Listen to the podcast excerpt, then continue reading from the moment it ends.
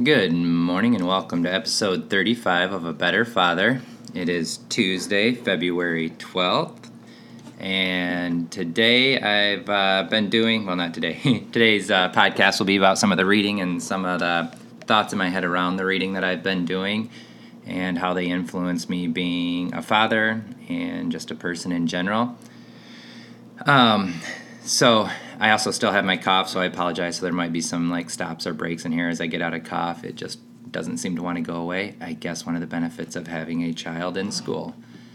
So I may have talked before about the home being a safe place for your child. And when I read that a while ago, and I unfortunately don't remember exactly where when it popped up, although it's probably been more than one place, it was in the world that our kids live in and following rules at school and all the things they have to do that the home should be the safe place for them. This should be the place where they get to get out of control or lose it a little bit or not listen as well. And I think about all the things that my daughter talks to me about and how she's not really liking school and how it's not as much fun and how she wishes she could go back to preschool and and how it's not I mean, honestly, I don't think it's meeting her needs. If anything, it's making some things worse by the snacks they serve, and how literally I'm floored by how many times the teacher just turns on a YouTube video. I'm like, teach.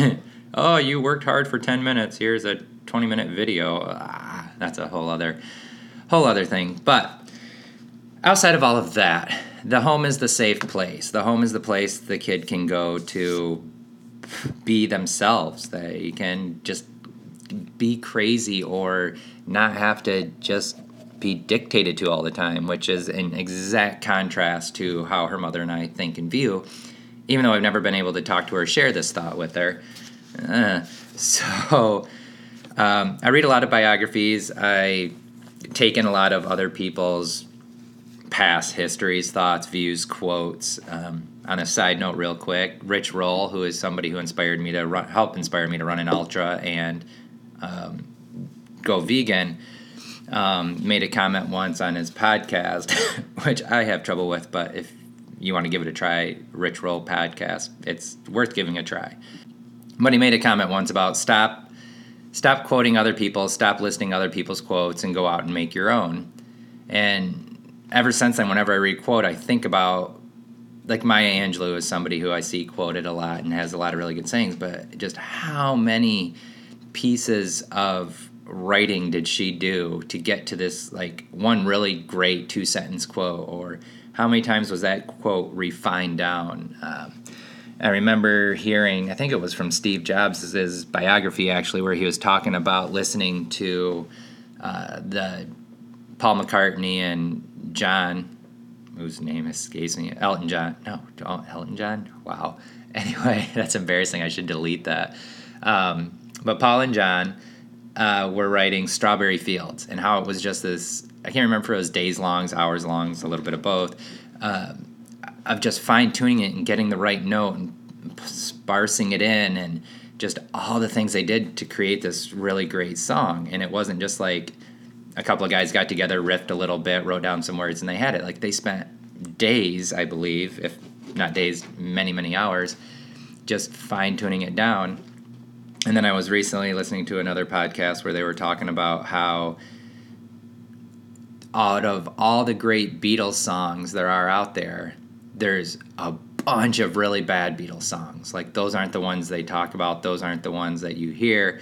That there's albums that have great songs on them and have not so great songs on them, but you don't talk about the not great songs or you don't focus on those because we only look, well, we have a tendency of looking at the successes. So I just I find all of this important to me as I continue on this path of being a human being and trying to find my place in the world and try to figure out what makes sense for me, all while trying to be a good father. And so with the the biographies like of Steve Jobs and Steve Wozniak, which I've read them both, they and if you don't know those, you know, Apple Computer as Steve Wozniak's designs and Steve Jobs' marketing and ingenuity and focus and determination, and Steve Wozniak's focus and determination in drawing out computers. But um, so part of the the lore or the piece of their biography was their ability to tinker, their ability. Steve Jobs broke things and then was able to fix them. I rem- and that relates to me because I remember as a kid taking apart my Transformers and my Star Wars action figures and stuff, which are now worth, you know like a couple thousand dollars each, but at the time it was just toys. And instead of a parent sitting down or an adult or somebody sitting down with me and being like, cool, you took it apart. Now let's see if we can get it back together. Let's see if we can figure this out, or let's see what we can do with these pieces or parts. It was just getting yelled at for breaking a thing. And I feel like that's had a lot of lasting effects, which influenced my parenting today, of watching my daughter break things or color on something she shouldn't, or get a little destructive and not yelling at her for it, but just letting her be and letting her express herself and letting her figure stuff out. And that comes from reading these biographies of these people and my childhood or actually trying to make sense of my childhood of of instead of yelling at her instead of stifling her instead of pushing her down saying okay now what can you do with that thing you broke? Now or letting her know that if she messes something up or writes on something or whatever that we can fix that. We can clean that up. What you did you shouldn't have done maybe or whatever. But yelling at her doesn't help. Yelling at her just makes her sad just makes her scared. One thing that um, again i shouldn't label all the conflicts with her mother and i because that's literally everything but there are just poignant things that i find that i wish i could have talked to her about or expressed to her. So at least there was a basis in her mind as to why i was doing this thing that she thought was stupid. But with my daughter in books i let her do whatever she wanted with books. Like reading them coloring them drawing them rip the pages do whatever when she was a baby. And as she grew because I never wanted to put a negative connotation on a book. I never wanted her to be doing something that she probably had no control over to start with, which doesn't make sense to yell at a kid for ripping a book when they don't get it. You could go talk to them or whatever, but to punish them or somehow threaten them or whatever because they did this thing. But it was just like be as comfortable around books, make as many good associations, many as many good feelings, as many as many things that are positive around a book for you that bring you joy because I wanted that to carry over. I never wanted her to look at a book and be like, I got yelled at for touching that, or I got yelled at for writing in that book, or I got yelled at because I saw paper and I had crayon, and what I learned to do with paper and a crayon is draw on it. And so I let those things go, much to the dismay of her mother, because it was always just like, what you're doing is okay. You're doing it with a book, so do it. And if she ever like I remember a friend of mine got me this cool flash figure that was just like a little statue figure and she broke off one of the ears of the flash figure playing with it.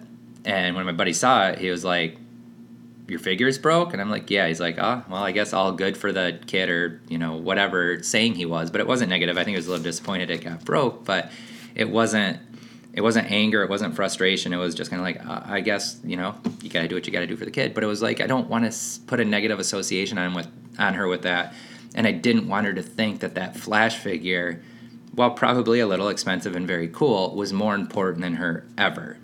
And I've seen parents get upset at their kids for throwing their iPhones down or whatever. I'm like, one, don't give your phone to a kid, and two, if you give something to a kid you can't yell at them for throwing it. And so if your phone is broke, look at yourself for giving a child something they probably shouldn't have anyway.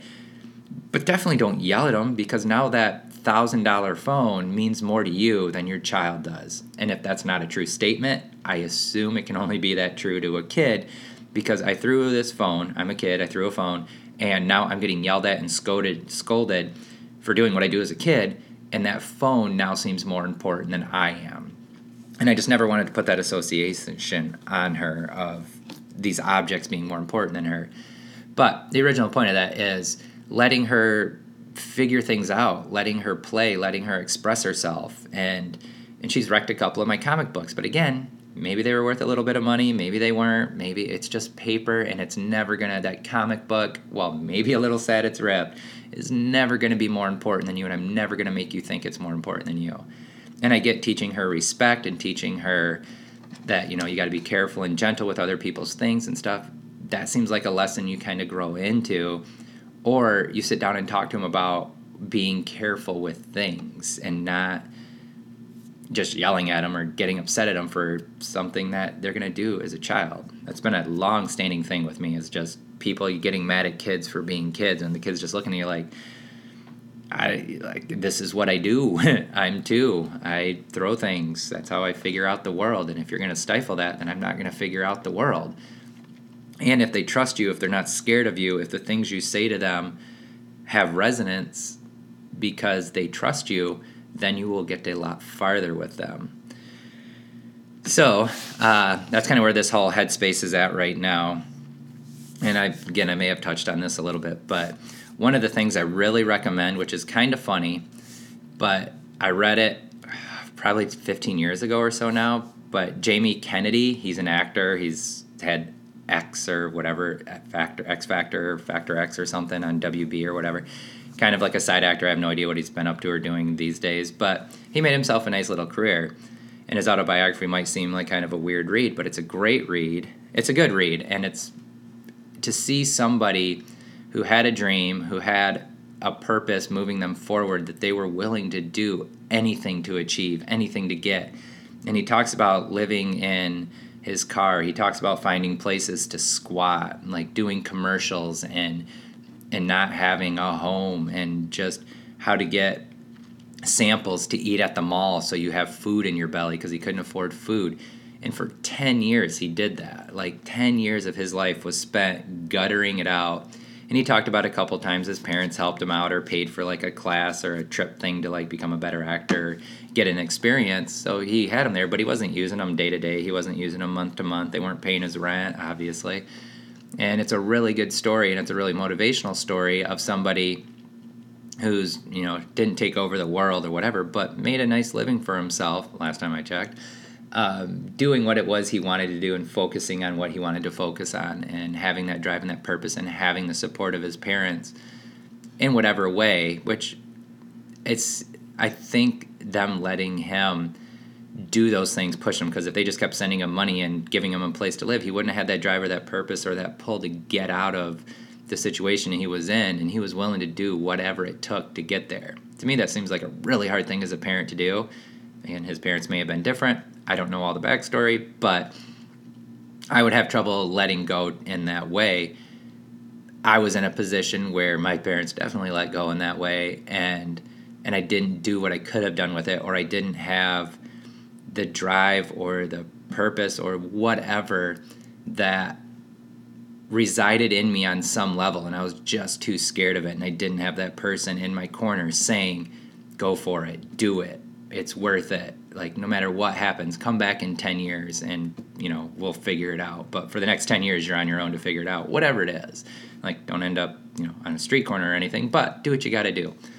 And when i look at comic book artists and stuff and i listen to these podcasts and hear their stories it just makes me want to help find that thing in my daughter that pushes her or directs her or catches her interest.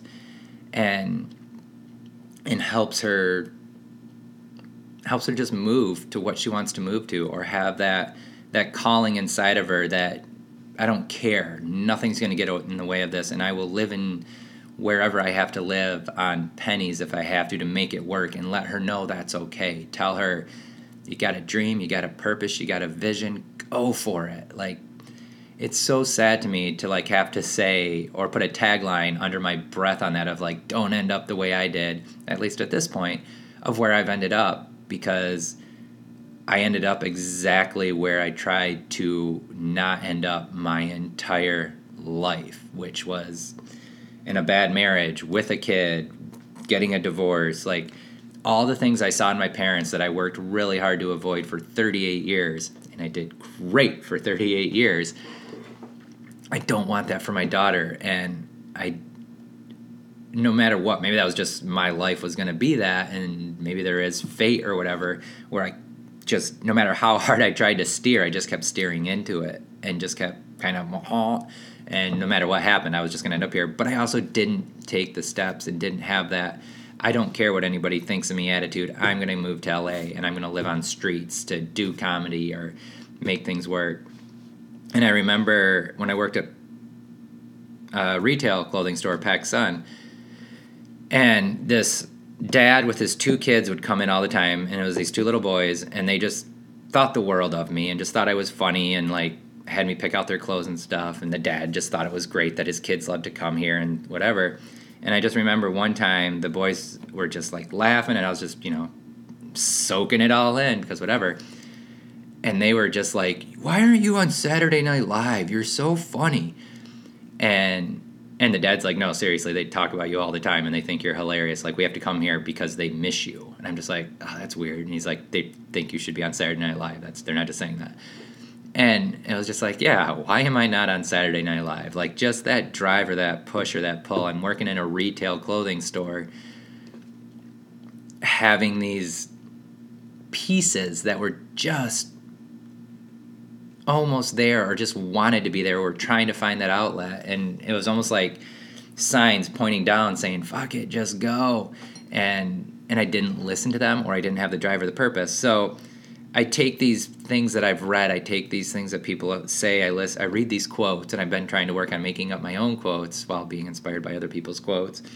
I don't think you have to give up one to get another. And and seeing how I can apply that to my daughter, seeing how I can be a better father because it's not yelling at her, it's not scolding her. I don't like timeouts. I've never done it. I've done countdowns and stuff with her, things like that, but it's just how how do we take what happened and make it into something we can learn from or take it make it into something that makes sense or not punishing you for being jacked up on sugar, not punishing you for being tired, but how can we take what's happening and just figure it out because I don't know. I mean, honestly, maybe timeouts are the best. I don't know. It feels horrible to me and I hate them. And I think it's bad every time it happens, but I don't know that that's right. It just feels really wrong and horrible to take a kid who's just tired, as an example, and then punishing them for being tired. Like, I can't control that I'm tired. If anything, it's more on the parent to recognize the kid's tired and take care of it than be like, oh, you're tired, you're acting up, so I'm going to punish you. Like, ah. Let me just say this being a parent is hard.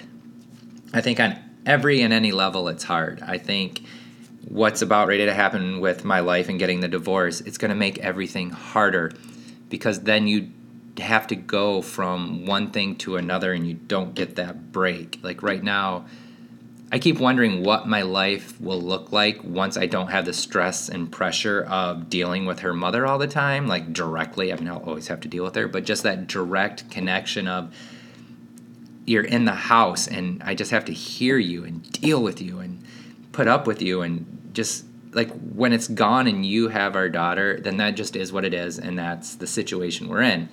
But when I'm here and watching things I don't agree with or we're not talking about, I get frustrated by that and and it's like all of this mental space gets taken up without i mean like i would break i'm just looking at a glass christmas tree that i'm using as a distraction or whatever but i would break that christmas tree to get a hug right now. Like just to have somebody around just to have somebody to talk to somebody at the end of the day that says hey hi. Like how are you? And have it not feel crappy. Not that I even get that to have that feel crappy, but the couple times it does, just like get away from me. So,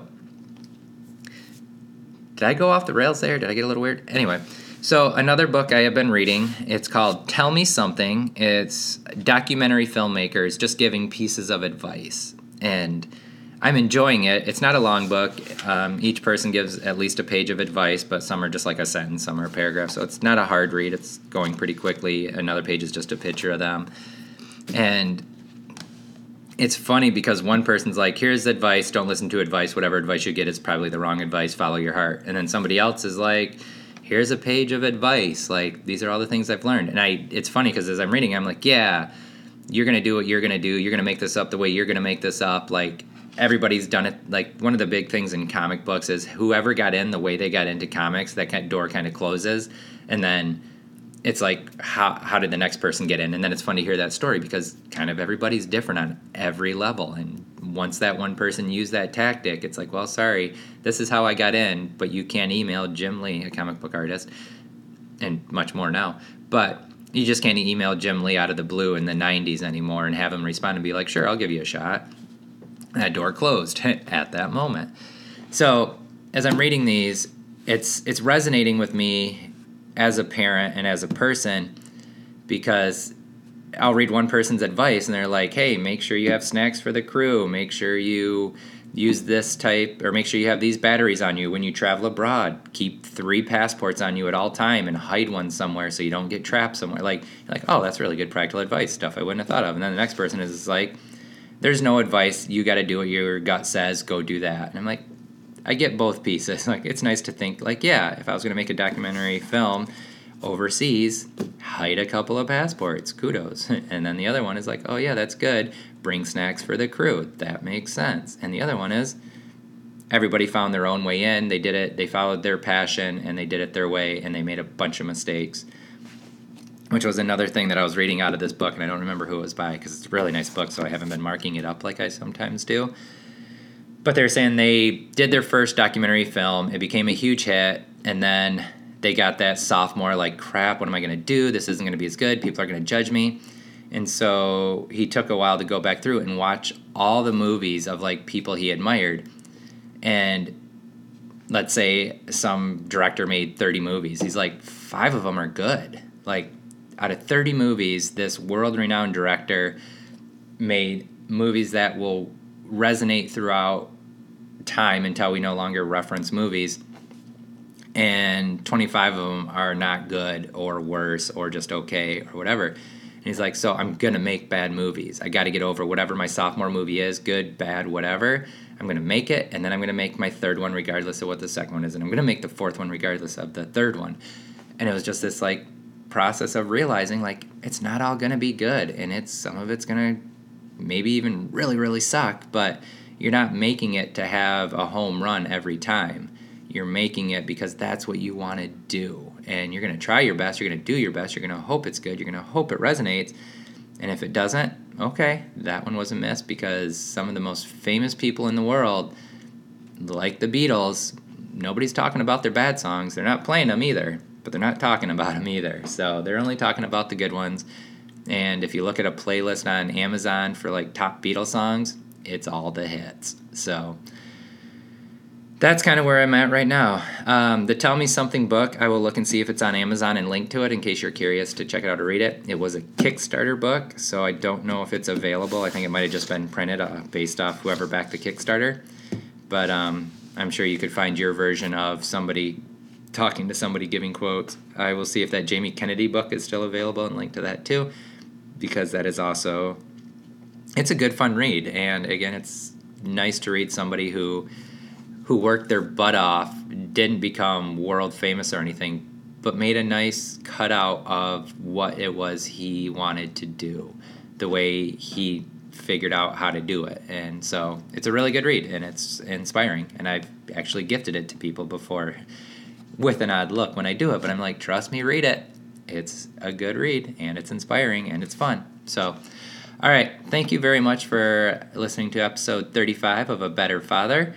And I will, uh, well, I always try to end with something about uh, how this pertains to you, but I would just put it out there to look at how how your kid's acting and what's the motivation behind their action. Are they just being a kid? Is it something you really need to redirect? Is it something that I hate it? I guess it needs to happen sometimes, but is it something you need to punish or is it something you need to be empathetic about? Is it a teaching moment? Are they going to learn if you yell at them? And just see what you can do to create an atmosphere of respect and understanding based on their viewpoint and how it is they're approaching or seeing something. And it's sometimes hard and frustrating because you're like, just do what I say, just do what I say. And sometimes you have to say that. But there will also be those moments where you can bend. One thing that I keep saying that I've said to myself from the beginning, and it's kind of my mantra, for lack of a better conclusion to that statement, but it's always it's been for a while now, and I don't remember when or how I came up with it. But my ego is not tied to a two year old doing what I say. And I've changed that because it used to be my ego is not tied to a baby doing what I say. My ego is not tied to a five year old doing what I say she doesn't need to do it because I say it. I want her to do it because she's learned it's the right thing to do. And I don't think the right way to teach that is by yelling and punishing. So that's what I'll say on that one. But anyway, thank you very much for listening. Goodbye.